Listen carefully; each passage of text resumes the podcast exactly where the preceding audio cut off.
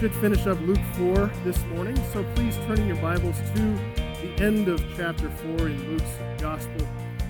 Last week we saw Jesus in a remarkable way as the great physician, healing all manner of physical needs and suffering. The manner of Jesus' healing was nothing short of remarkable as we saw how he healed people around in Capernaum of all kinds of diseases and sicknesses, even casting out demons.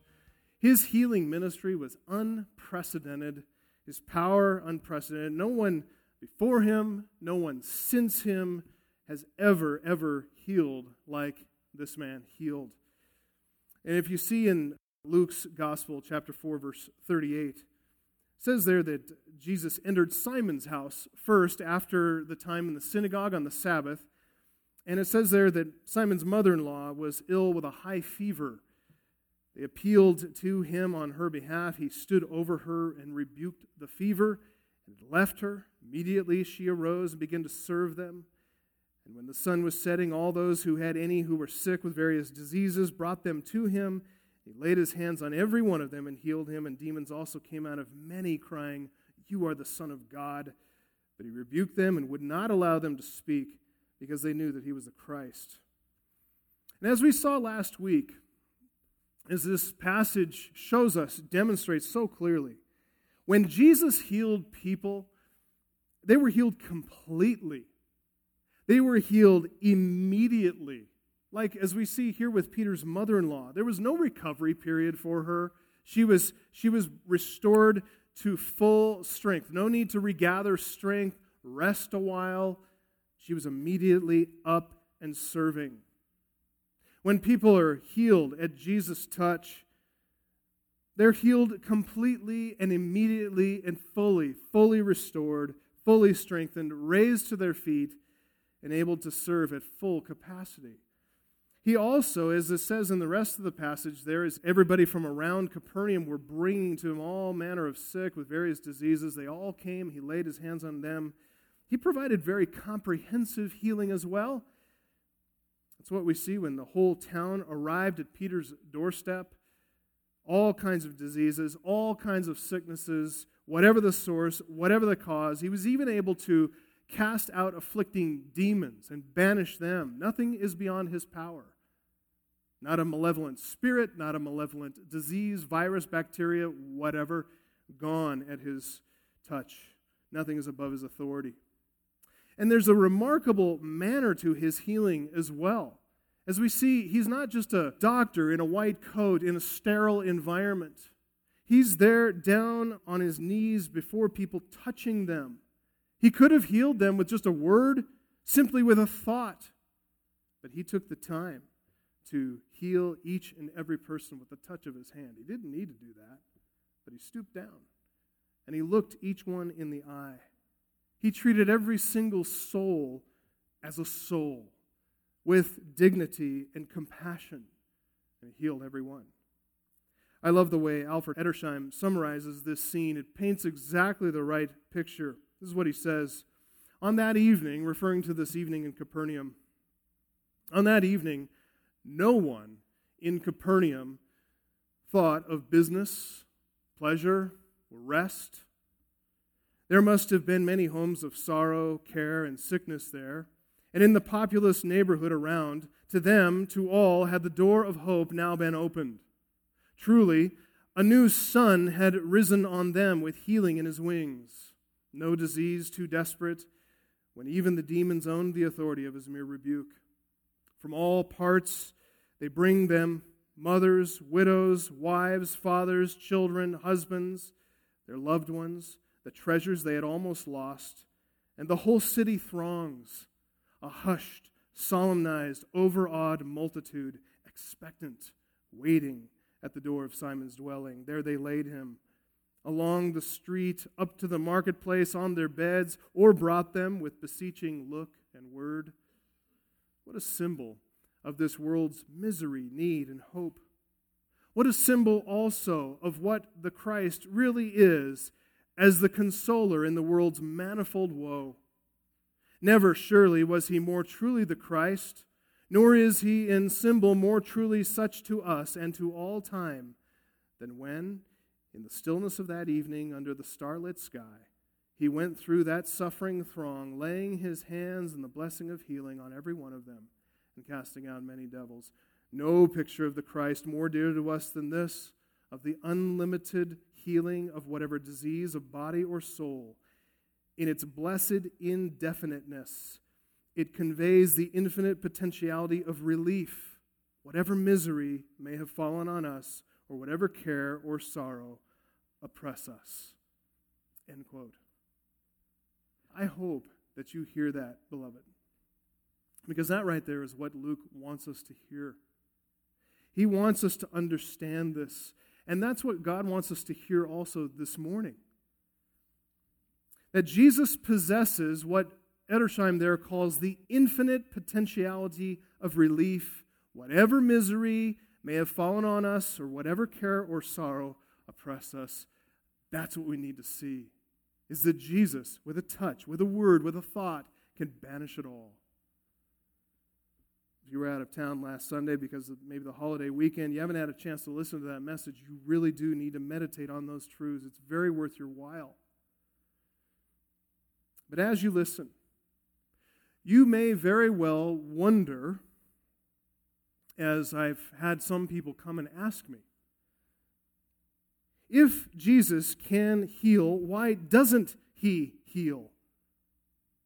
If he can heal every sickness and every infirmity now, today, why doesn't he do it? If he can't heal, why won't he heal? It's a very fair, and honest question, very important question to answer. He has this unparalleled ability to heal, this unparalleled power, incomparable willingness to heal, demonstrated by the way he stooped down in the street, touching every single person. So, if he has the ability, and if he has the compassion, well, then why does he allow so many today? Even in our number, why does he allow us to continue suffering in all manner of physical afflictions. It's hard to hear this, maybe, but it comes down to this, beloved. It's a matter of priority for Him. It's a matter of priority. His priorities versus our priorities. It comes down to a matter of His sovereignty and what He sees from His perspective, not from what we see from our limited, small perspective. It's about His timing, not ours. It's about His purposes, not ours. It's about the perfection of His plans, not the demands of our immediate needs. We need to see here in this text the issue of divine priority because that's what God draws our attention to, what Luke draws our attention to as we finish up reading chapter 4. Look at verse 40 again. When the sun was setting, all those who were had any who were sick with various diseases, brought them to him. He healed them, laid his hands on every one of them, and healed them. And demons also came out of many, crying, You are the Son of God. But he rebuked them, would not allow them to speak, because they knew that he was the Christ. And when it was day, he departed and went into a desolate place. And the people sought him and came to him and would have kept him from leaving them. But he said to them, I must preach the good news of the kingdom of God to the other towns as well, for I was sent for this purpose. And he was preaching in the synagogues of Judea. The next day, next day would be Sunday after the Sabbath, right? That's a Sunday, first day of the week. The next day, the people came and sought Jesus. And they had the same question that we do Jesus, since you have the power and the compassion to heal us, stay here. Stay put. Don't go anywhere. Keep healing us. Keep delivering us from demons and disease and every affliction we might have. Stay right here. We understand that, don't we? We would probably say the same thing. We understand their intention to press him into staying put, but clearly, Jesus had other things in mind. He was directed here by divine priority. He clearly had every compassion, but God had a greater mandate. And Jesus is in full agreement. He's in absolute and perfect alignment. He's in total submission to the Father's will. In one sense, looking at this from a purely human perspective, it is admittedly hard for us to fathom this.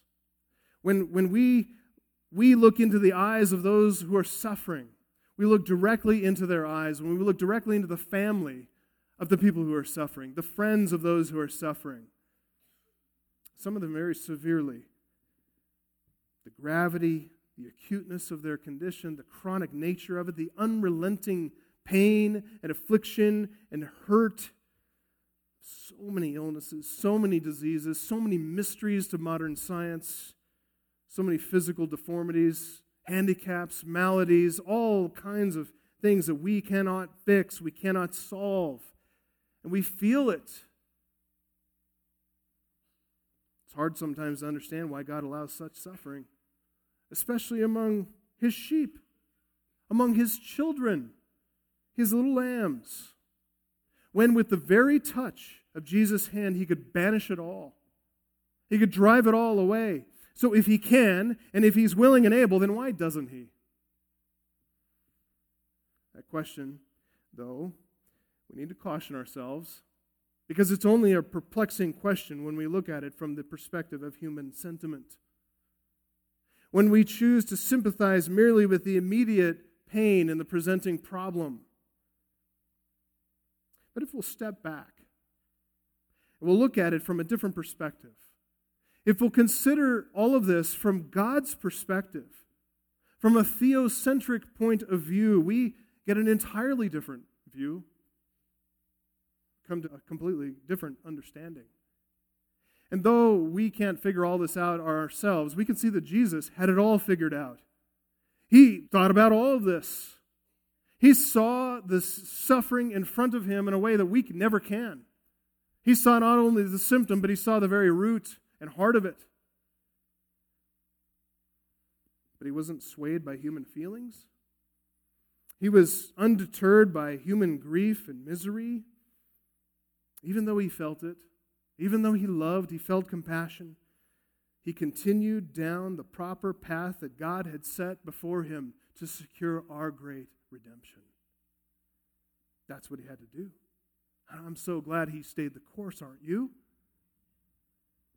Knowing the whole story now, I'm so thankful he didn't stay there in Capernaum, but that he left. We ended last time by noting Jesus' unparalleled ability to heal, not just at the physical level, but we ended talking about his ability to heal at the metaphysical level, the deeper, more fundamental level, the level of first causes the desperateness of the human condition. It may be illustrated on the surface to us by all manner of sickness and disease, by handicaps, disabilities, by chronic and acute conditions, and everything in between. But all of those things that we see, all those things that we feel personally in our own bodies, all those things are symptoms of a deeper, more fundamental issue, a metaphysical issue.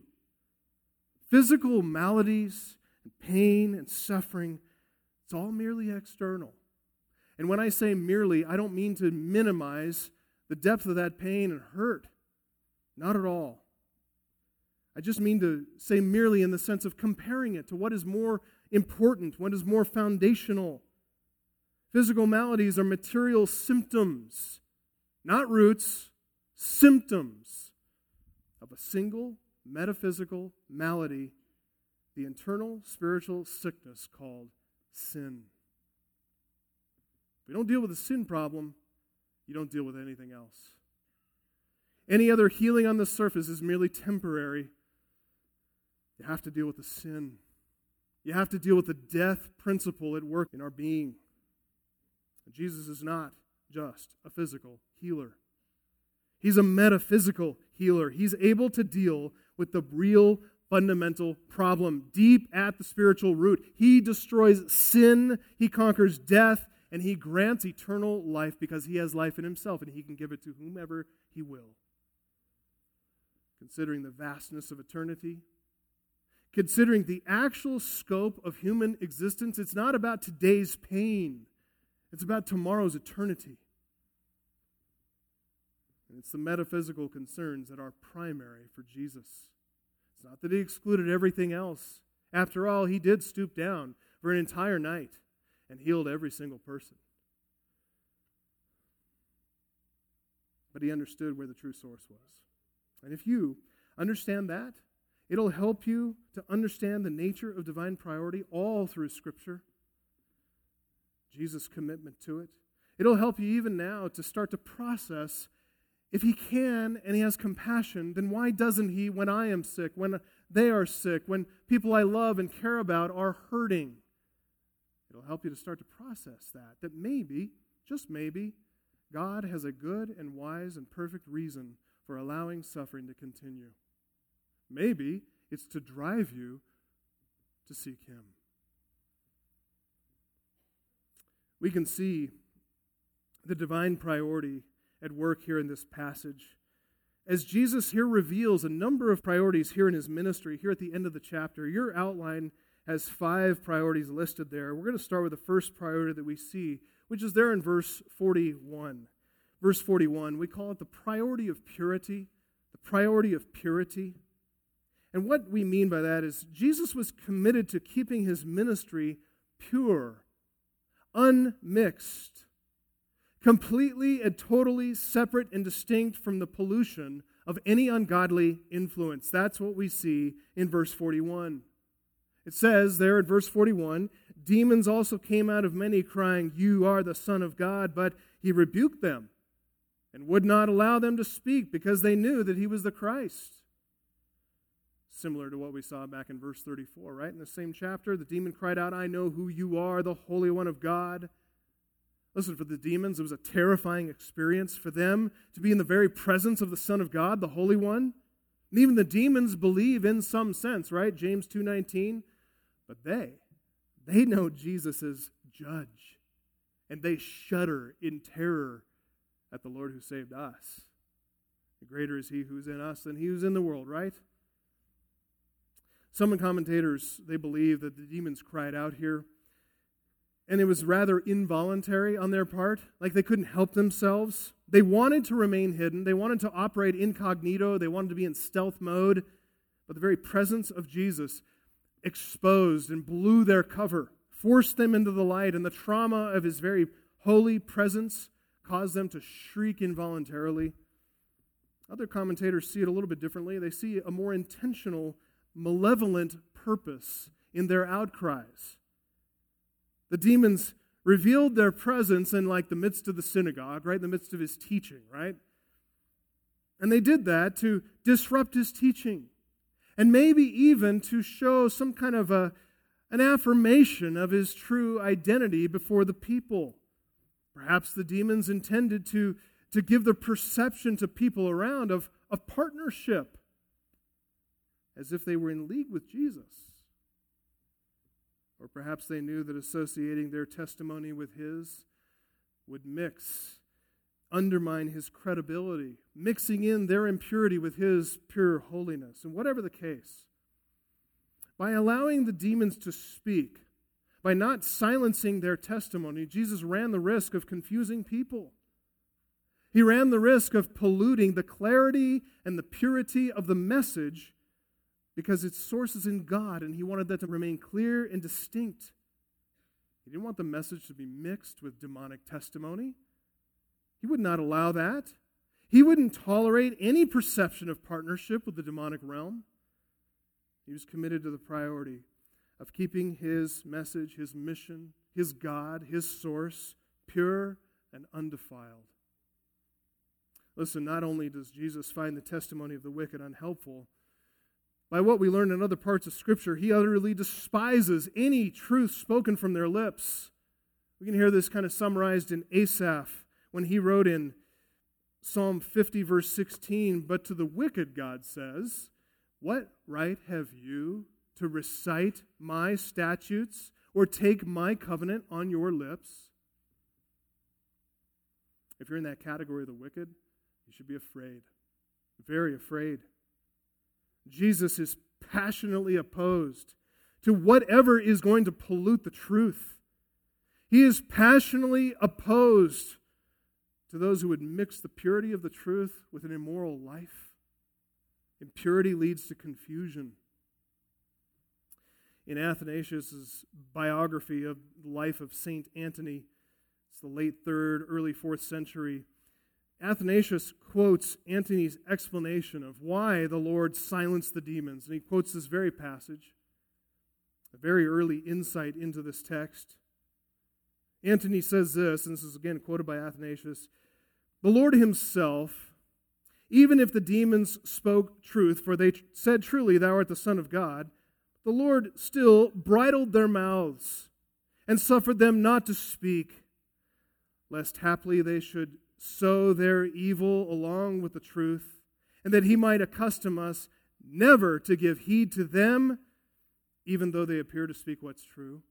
For it is unseemly that we, having the Holy Scriptures and freedom from the Savior, should be taught by the devil, who hath not kept his own order, but hath gone from one mind to another for the demons do all things. They prate, they confuse, they dissemble, they confound to deceive the simple. End quote. It's so true. Our Lord was committed to the priority of purity in his ministry, to keeping his testimony to the truth pure and unmixed from any other testimony, any other religion, so to speak, any other demonic testimony, any impurity, any immorality. He kept his teaching pure. Are we committed to that? Let's think about even our own lives. Do we live in such a way that the Lord would bless our testimony of His truth? May it never be that He would silence us as He silenced the testimony of the demons. For some people, their own immorality or their own indifference to the truth has kept them silent anyway. They claim Christ, they profess Christ, but they never share the gospel. They never talk to friends and loved ones who are going to hell. They don't care. They only care about their own priorities. They only care about their own lives, and effectively, Satan has silenced them. They're dumb, they're mute, they cannot speak.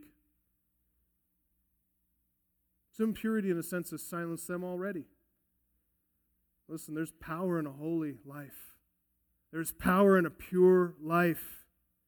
May we live in such a way, in this incessant, relentless pursuit of holiness in our lives, that we become fitting vessels of gospel truth. That we don't mix His truth with impurity and error. Jesus was committed to the priority of purity. Second priority in Jesus' ministry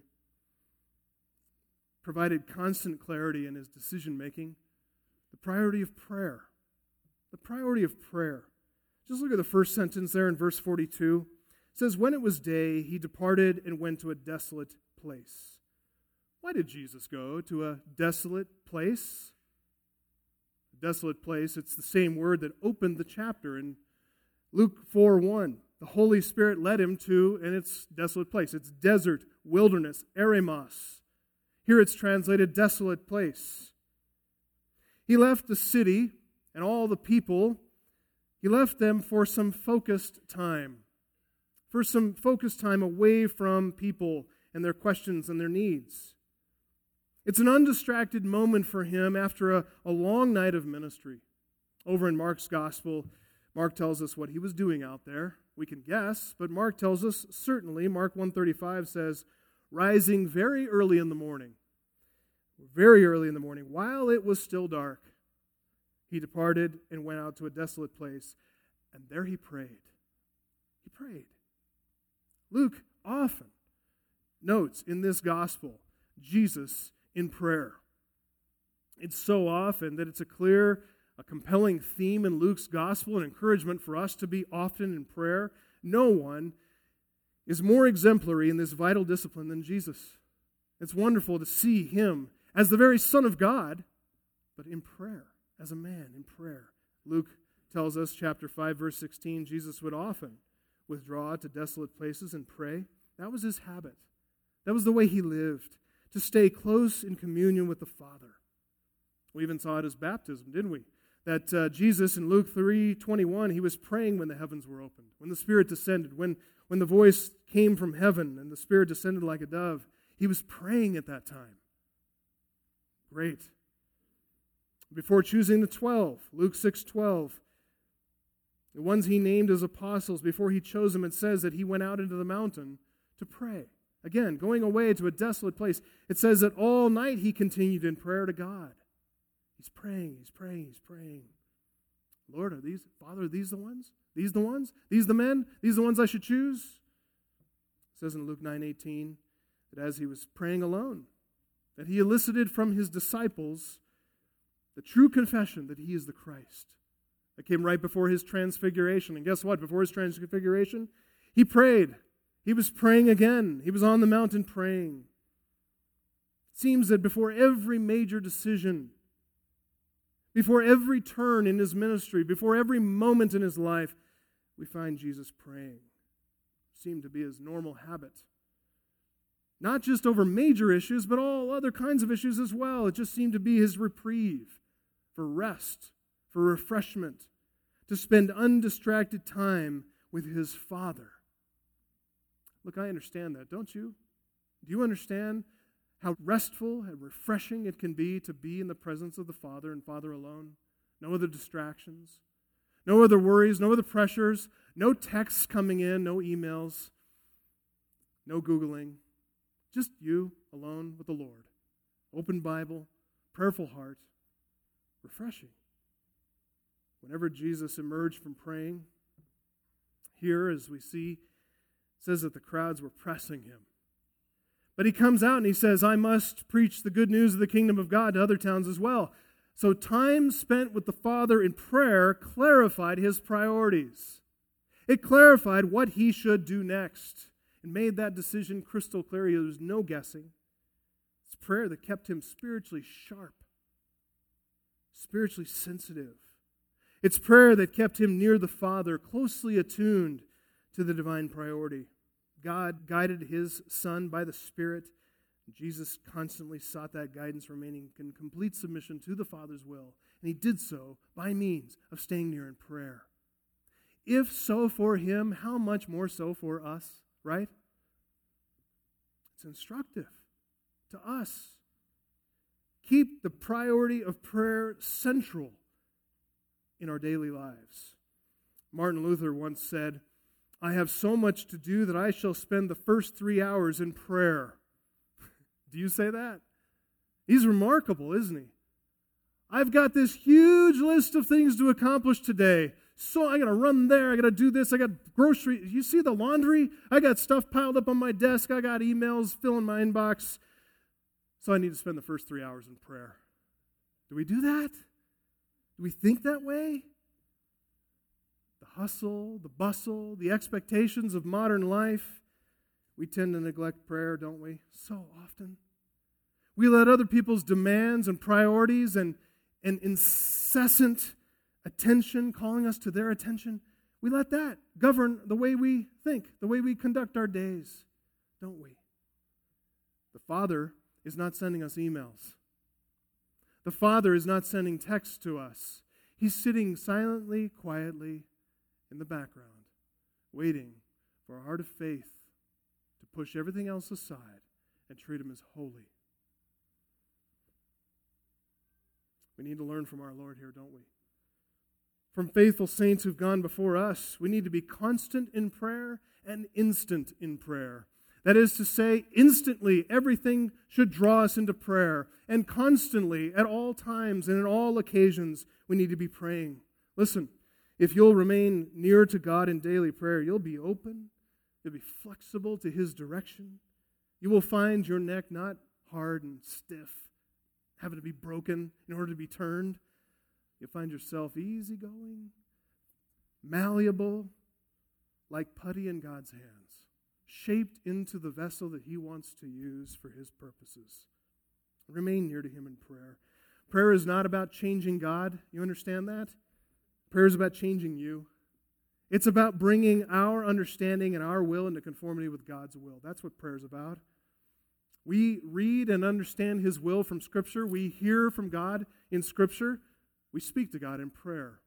We don't hear from God in prayer, we hear from God in His Word.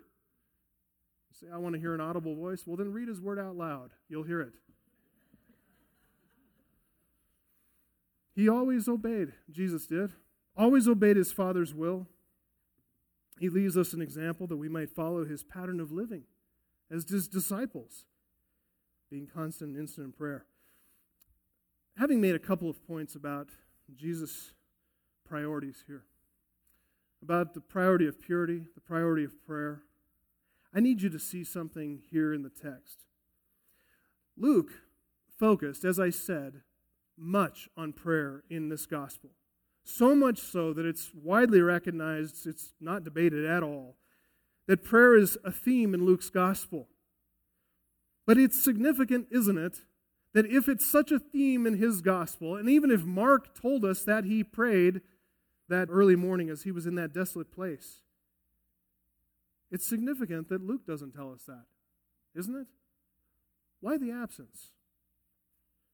Luke, for whom prayer is thematic, he skipped right over that fact of Jesus' prayer at this time. He's not hiding the fact that Jesus was praying. He just doesn't want us to bog down on this point. He wants us to move past because there's something very important we need to see. He wants us to focus on the next verse. He wants us to get into priority number three in our outline. And this is the main point of this passage the priority of purpose. The priority of purpose. Jesus' priorities are dictated by the sovereign purposes of God. Very important principle that governed Jesus' entire earthly ministry. And it's what should govern our entire lives as well. Look at verse 42 again. When it was day, he departed, went into a desolate place the people sought him and came to him, and they would have kept him from leaving them, but he said to them, I must. That's an imperative there on his life. It's an obligation, it's a verb of obligation and necessity. I must. It is necessary that I preach the good news of the kingdom of God to the other towns as well, for I was sent for this purpose. So the people here, we see them searching for Jesus. They're seeking after him. And the imperfect tense of that verb means they were seeking him intensely. They were persistently trying to find him in their search. They were not going to rest until they found him. Over in uh, Mark's account, we find out why. He fills in some of the details here. According to Mark 136, it was actually Simon Peter who led the search party. We might have guessed it was Simon, right? That guy's into everything. He's always out in front of everything, good and bad. Rising early in the morning, it says in Mark 136, while it was still dark, Jesus departed and went out to a desolate place, and there he prayed. And Simon and those who were with him searched for him, and they found him and said to him, Everyone is looking for you. You can picture the scene, can't you? Simon wakes up, and he wakes up very early in the morning. He is a fisherman. Fishermen do not get up late, they get up early. He's always up before everyone else in the household. He's brewing the coffee, he's doing his devotions in the Torah or whatever. He's up there before anybody else because you need to get out on the lake early. You need to be ready when the fish are biting. Your nets have to be ready. Everything has to be prepared. But in this particular morning, first day of the week, first day of the business week, he's not the first person awake and out of the house. It's Jesus. It's the rabbi who spent the evening with them. It's the exorcist who was there in the synagogue. It's the healer who was right there in his house and around his neighborhood, healing everyone, the great physician. He is gone. And this is a problem for Peter, as well as should be. No goodbye, no note, just gone. So Simon went out looking for him. You can imagine he woke up quite a few people in town looking for Jesus. Like Peter, like Simon, they're all interested in finding Jesus. So they go from house to house to find him, and people are awakened. You know, Peter, being a leader, he activated search parties. He determined, they all determined together, hey, he's not in the city no longer. So they start tracking him outside the city, out in the countryside, going to the desolate places. And from what Mark records, it's clear that Peter's group found Jesus first. Because he informs Jesus, everyone is looking for you. He got there first. Luke's account reveals that some time has passed, and crowds had gathered, and they're all there. Simon, the other disciples, they're all there. They're pressuring him to stay. Three verbs there in rapid succession. They're seeking him. They came to him. They tried to prevent him. Massive pressure on Jesus to stay put. They're pressing him. They're leaning on him. They're trying to persuade him, trying to keep him from going anywhere else. If they had handcuffs, I'm sure they'd cuff him and bring him on back, throw him in a doctor's office. He's the greatest teacher they have ever heard. He's the only effective exorcist they've ever seen. He's the most competent, powerful physician who's ever treated anyone. He could heal anything from leprosy to paralysis and everything else in between, all healed. So why wouldn't they want him around? Just a bit longer? Even though they'd been fully healed for the moment, they weren't finally healed, were they? Every single one of these people would one day die. They'd be struck in their bodies by some other sickness, other, some other illness. Their bodies would succumb to the weakness of the flesh, the principle of death, and the curse that's in them. So eventually they're going to die, and they knew that. No doubt their reasoning went something like this You healed us yesterday, yes, and we thank you. But what about tomorrow? What about next week? What about a month from now? What if we get sick again? So they want him to stick around. They want him in Capernaum to be the city's permanent full time physician and Bible teacher. Boy, what, a, what better combination, right? Great Bible teaching, great physician, great doctor help. Awesome. Even though we can understand their thinking, we need to be very careful here not to excuse it. It's not okay to think like they thought. Rather than setting Jesus' priorities for him, they should submit to him and see what he thought was best. Wouldn't that be a better approach to the sovereign of the universe, the king of Israel, the Messiah? Wouldn't that be a better approach? Listen, we need to discipline our sympathies too. We need to restrain our sentiments. We need to let our judgments be instructed by what Luke is showing us here, by what all the gospel writers show, by what the entire New Testament, the entire scripture tells us about God. He is holy. We tend to judge from such a man centered perspective. We set our priorities according to man centered concerns. So small, so limited, so ignorant, really. That's what the townspeople of Capernaum were doing. And led, by the way, by Jesus' first disciples Simon and Andrew, James and John. Look, if they did it, how much more would we, right? They all wanted Jesus to stick around to run his ministry from Capernaum. They thought it would be just fine for him to care for other people who visited. Sure, we could be magnanimous with your care as long as he took care of them first. They had their own priorities. They wanted Jesus to conform to their expectations, their desires. But notice in verse 43 Jesus' statement of priority. I must preach the good news of the kingdom of God to the other towns as well, for I was sent for this purpose. That gracious, gentle sentence confronts their man centered thinking and their wrong set of priorities. And then he left Capernaum, verse 44, to preach in other places. He told them what he intended to do, and then he did it. Clearly, his priorities were ordered differently than theirs. And this verse, it's strategically located here. After the dramatic acts of power to cast out demons, heal all the sick. Why? So that we will be cautious to remember the priority in Jesus' ministry. It's not just about the physical, it's about the metaphysical. It's not just about symptoms, it's about the depth of the problem, the sin. We see three verbs here in verse 43 reintroduced again. Jesus preaching good news, sent by God, proclaiming God's favor. You know where we first saw those terms in Luke's gospel? Just a few verses earlier in Luke 4 18 and 19. Spirit of the Lord is upon me because he has anointed me. There it is, to proclaim good news to the poor.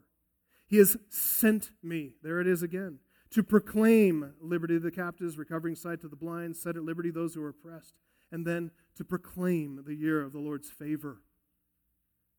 Euangelizo, to proclaim good news. Apostello, sent. Kerusso, to preach or to proclaim. Those are the words used there. They're repeated here at the end of the end of the chapter. It's important. Here in the narrative, where the people have sought out Jesus, where they've tr- tried to persuade him to line up and submit to their agenda for his life and ministry, becomes instructive to us, doesn't it? Helps us to see this from God's perspective, not from man's. Let's break down that sentence just a little bit, see the significance of this gentle confrontation Jesus had. There are three points of divergence between the people's priorities and Jesus' priorities.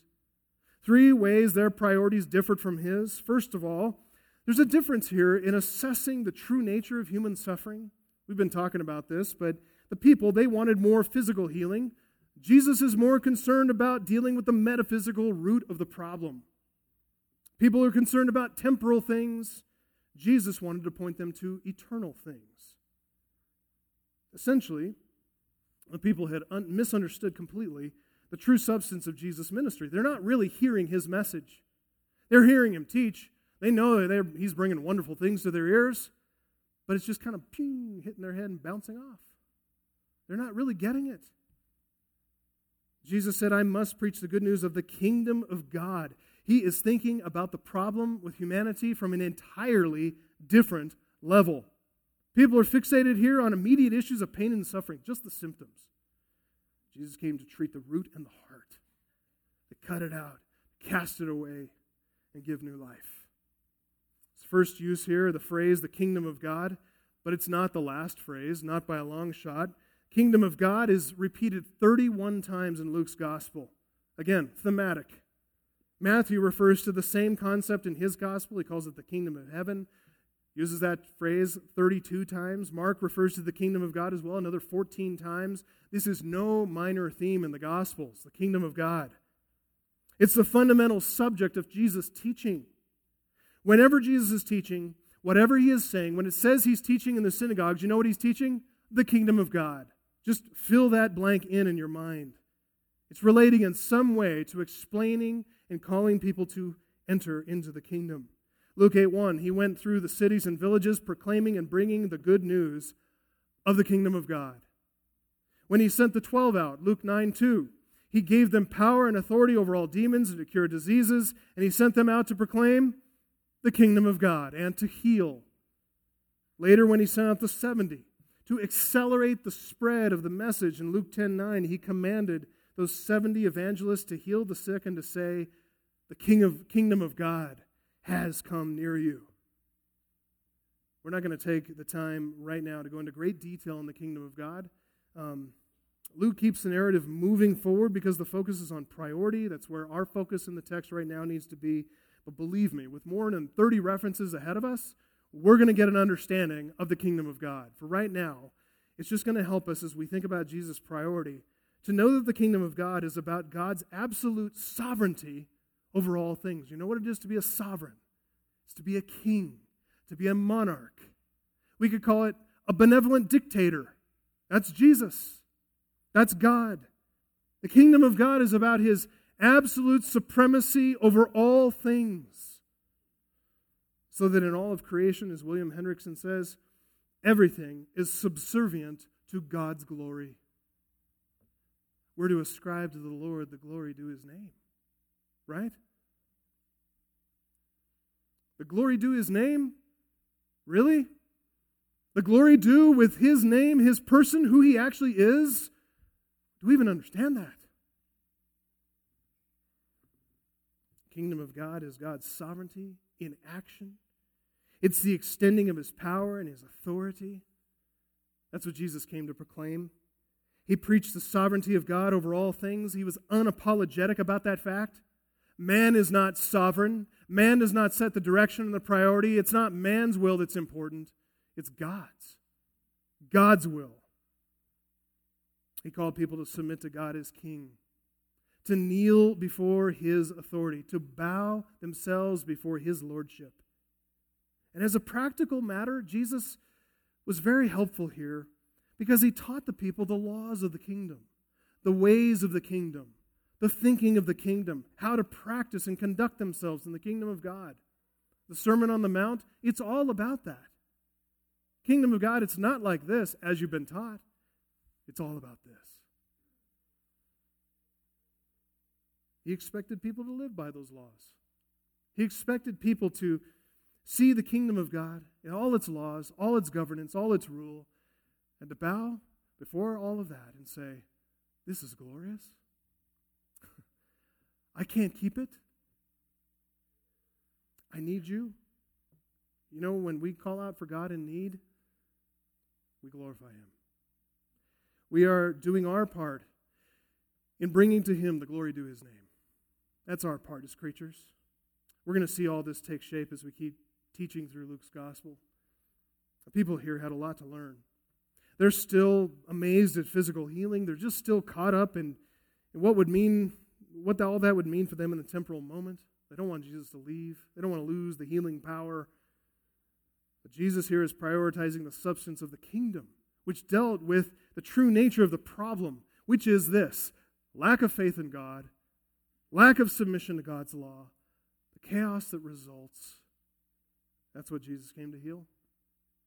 He had to teach the kingdom of God. Second, Jesus said, I must preach to the other towns as well. This is another point of difference between their priorities and his. I must preach to the other towns as well. His concern for the other towns as well. That phrase, to the other towns as well, that comes first in the Greek sentence. Because Jesus here is leading with that to gently rebuke their self centeredness. Stay here, Jesus. Well, to the other towns as well, I must also preach. People wanted Jesus all for themselves. They didn't care about the other towns as well, frankly. Jesus, here, by how he says what he says, he's forcing them to think about other people, about their concerns and their interests, not just themselves. Did they really think that God cared only for the sick, diseased, and afflicted in Capernaum? Do we think that? That God cares only about the preaching of the truth here, in this church, in this room? Does he not care for the people around Greeley as well? Chris Brumley, does he not care for the people in Haiti? Kingdom of God is bigger, wider, broader than our mere local concerns. The local is not unimportant. I don't say any of that to diminish the local and what happens here. But God's watchful care is universal. He is God over all the earth, not just a regional God. It's one of the reasons Jesus carried out an itinerant ministry. That is, traveling around to different places to preach. He didn't stay in one location, build a big, huge conference center and a big TV ministry, and say, hey, check me out. He visited people where they were. He brought the truth to them. Can you imagine that? If he stayed put in Capernaum, the people of the land of Israel coming in from all over Israel and dragging their sick and, and afflicted people to Jesus, carrying them on litters, dragging them along, bumping along as they're hurting. No way. He didn't expect the people to come to him, he went to them. And once again, it demonstrates the divine initiative in the sovereign grace of God. We are only saved because God took the initiative. We are only saved because God visited us. There are no seekers among sinners, but God is a sinner seeking God. I'm so grateful, aren't you? That's why the pattern has always been to go out to where the people are to, to embrace the challenge to leave, to go out, to get the gospel out. We don't expect all them to come to us. That's why we're not doing entertainment up here. That's not why we're not making all of this palatable for the interests and the sympathies of unsaved people. No. We gather here to be edified and we scatter to evangelize. That's a mandate from Jesus' life and ministry. We broadcast the message, we visit the needy and the afflicted, we go outside the walls of the church to seek and save the lost. That's the pattern. There's a difference in substance, There's a difference in concern for people, all people, not just some.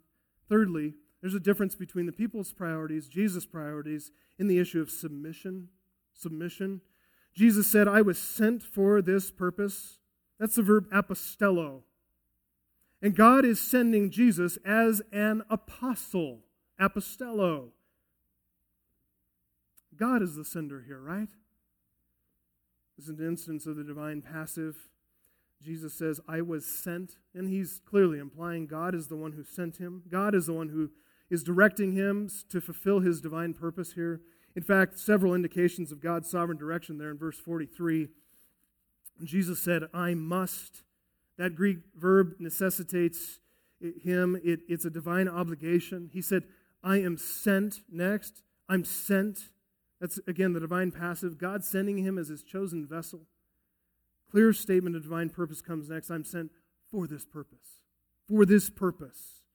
That is to preach the good news of the kingdom of God. He is in complete and total and absolute submission to the Father's will. He takes his direction from the Father and the Father alone. His perfect priority.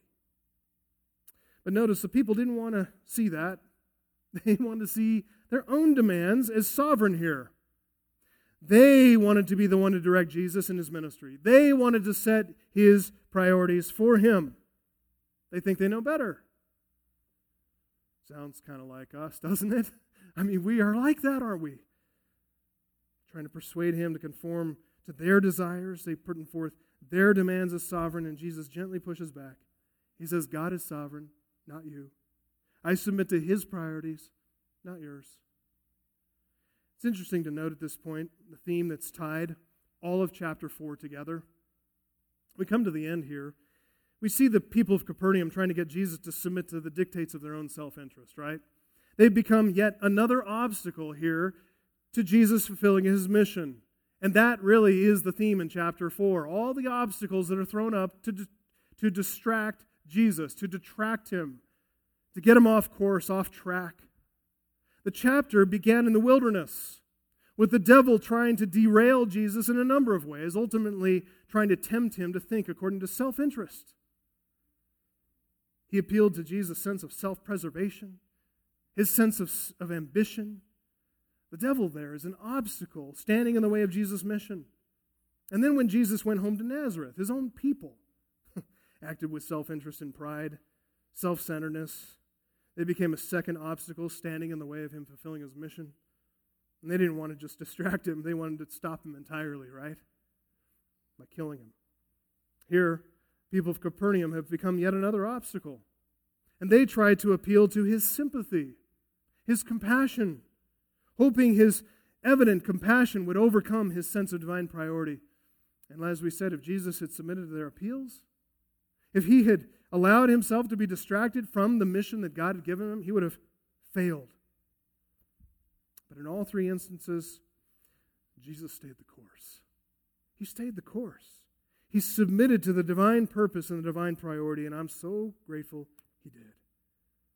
Folks, we need to see that our own compassion and sympathy, when it's, when it's unbridled, when it's unrestrained, our feelings can actually cause us to be unfaithful to God's will. We need to take our directives from God's word. We need to follow a principled approach from His word rather than our own feelings and our own sentiments. They are not a reliable guide. Good feelings are not a guide to faithfulness. Our feelings have to be submitted to God's priorities because only He sees all things clearly.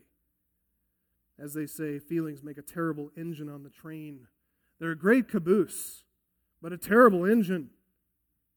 If feelings are driving the train, you're going to be derailed in no time. You're going to be far off the track.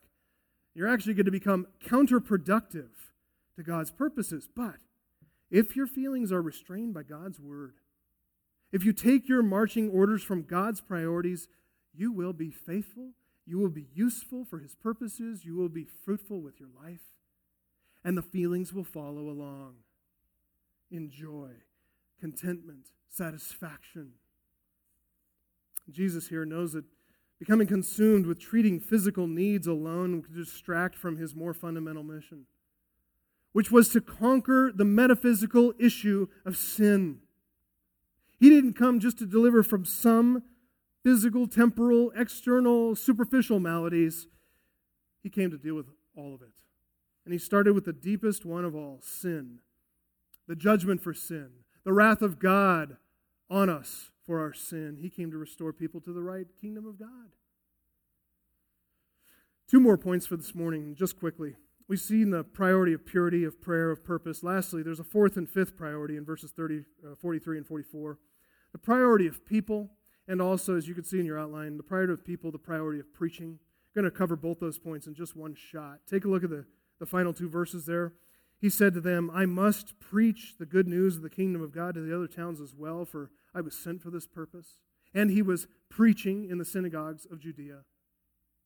First, let's talk about the priority of people. We see that in the phrase there, to the other towns as well, and then in verse 44, to the synagogues of Judea.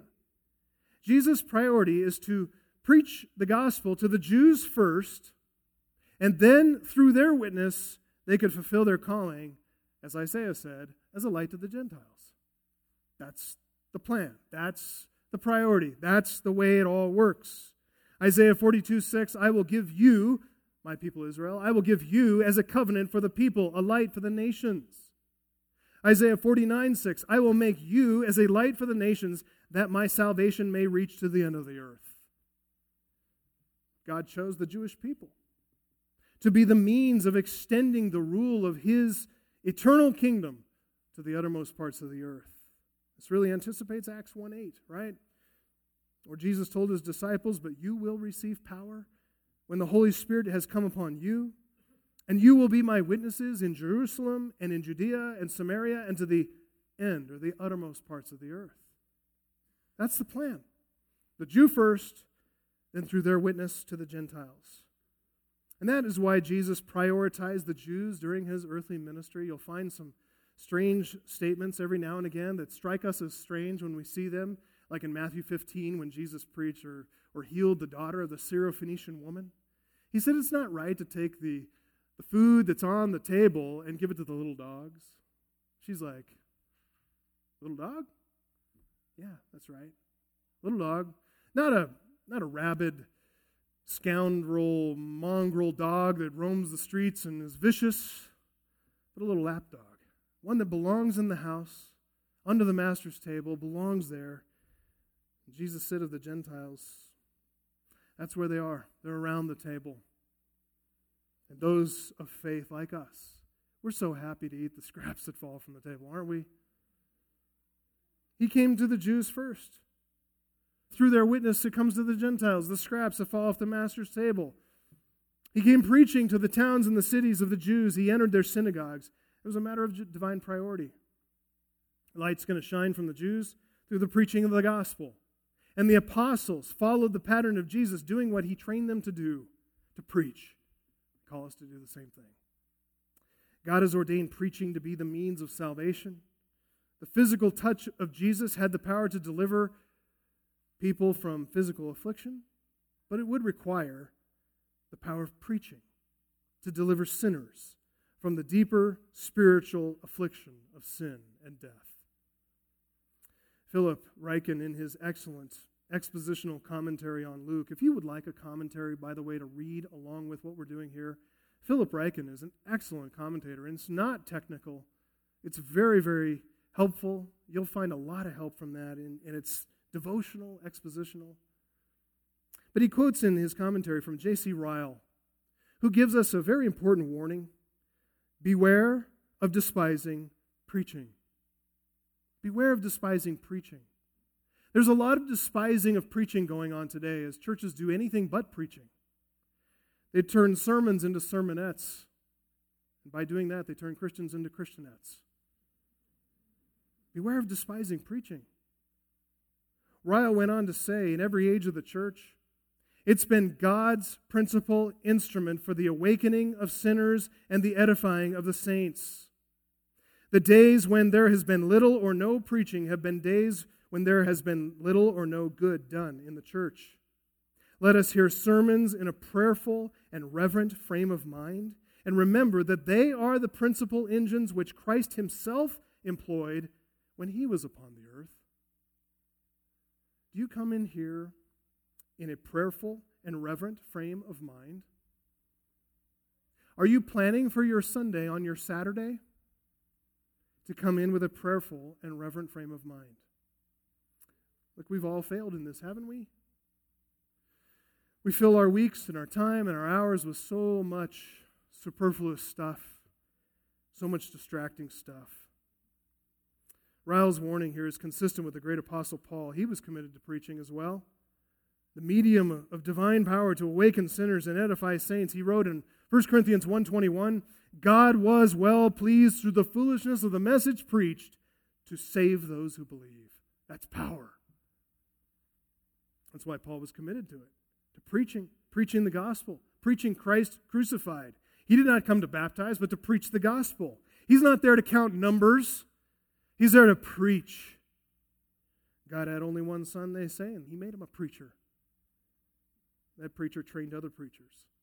And those preachers trained other preachers still, all following the pattern of 2 Timothy 2 2. Entrust this ministry of preaching to faithful men who will be able to teach others also. Look, that's what we're endeavoring to do here as well, right? By the grace of God and for the glory of God, we do well to stop for a moment just to reflect on all of this. Do these priorities of prayer, of purity, of purpose, preaching, do these make a practical difference in our life? How do they disrupt our schedule? How do they change the way we approach our week, our days? They need to. As we follow Jesus' priorities here, which are the divine priorities, we will find every help from God because we're humbling ourselves before His way to do His will in His way. When we do that, God opposes the proud who thinks they can do it any other way, but He gives grace to the humble. And when we try to follow His word and do His ministry and His will His way, you know what? He draws near to us with every grace. Let's pray. Heavenly Father, we are grateful to you once again for the clarity of your word and its convicting influence in our lives. We are grateful for how you confront us and how you encourage us.